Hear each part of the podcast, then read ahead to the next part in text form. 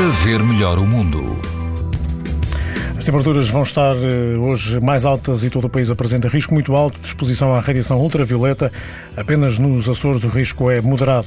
Na costa algarvia, na praia Salema, a água está mais quente, ronda aos 22 graus, há algum vento, mas moderado. O índice ultravioleta é muito alto. Na costa alentejana, na praia da Ilha do Pessegueiro, o risco de exposição aos raios ultravioleta é muito alto, pode estar algum vento. A temperatura da água ronda os 22 graus. A norte, na praia da Fragosa, na Pova do Varzim, o índice UV também é muito alto. A água ronda aos 20 graus e o vento é fraco.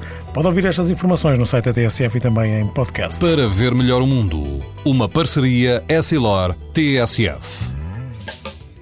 Os raios solares podem provocar lesões nos olhos das crianças e dos adultos. Proteja-se e aos seus filhos com lentes Essilor Proteção Total. Uma visão saudável neste verão Essilor. Essilor. Para ver melhor o mundo.